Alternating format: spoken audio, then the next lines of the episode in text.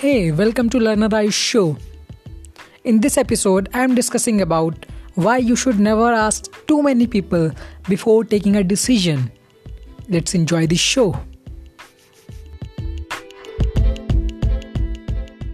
अगर तुम 10 लोगों से पूछोगे 10 पॉइंट ऑफ़ व्यू आएँगे कंफ्यूज तुम होगे तो इससे बढ़िया है एक से पूछो खुद डिसाइड करो तुम्हारी लाइफ है तुमको खुश रहना है जो डिसीज़न लोगे वही फ्यूचर में तुम्हारी कंडीशन होगी आज भी तुम जिस कंडीशन में हो, वो उस कंडीशन में तुम इसलिए हो क्योंकि तुमने जो भी पास में डिसीज़न लिए हैं, उसी वजह से यहाँ पे हो है कि नहीं तो जो भी तुम डिसीज़न लेते हो, वही तुम्हारा फ्यूचर बनाता है या बिगाड़ता है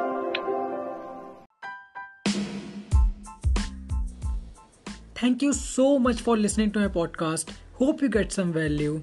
See you tomorrow. Have a nice day.